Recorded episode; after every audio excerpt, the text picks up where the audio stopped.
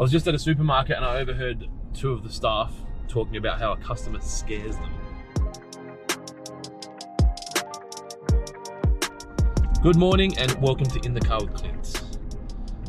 Now, for me, if I've got staff in a business that are being scared to come to work because of a customer, we no longer have that customer.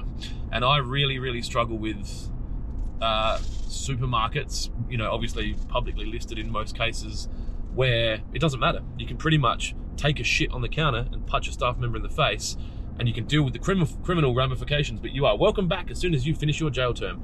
And I just don't think it's right. And I think that the world needs to change and the view on that needs to change. And, you know, maybe I'm a first mover, but people can't act like fuckwits and get away with it. And so eventually they've got nowhere to shop, and now you've got no food. And maybe you might reevaluate how much of a fuckwit you want to be. But you know, in this situation, these girls were probably under 20 years old, and they're scared by an adult male who's doing inappropriate things at the supermarket, and they can't talk to him about it for fear of what he might do to them. Not cool. Not cool at all. So, my encouragement to any business owners out there protect your staff, right? Because if you protect your staff, guess what? They'll protect you. That is it. Have a wonderful day. Talk to you soon. See ya.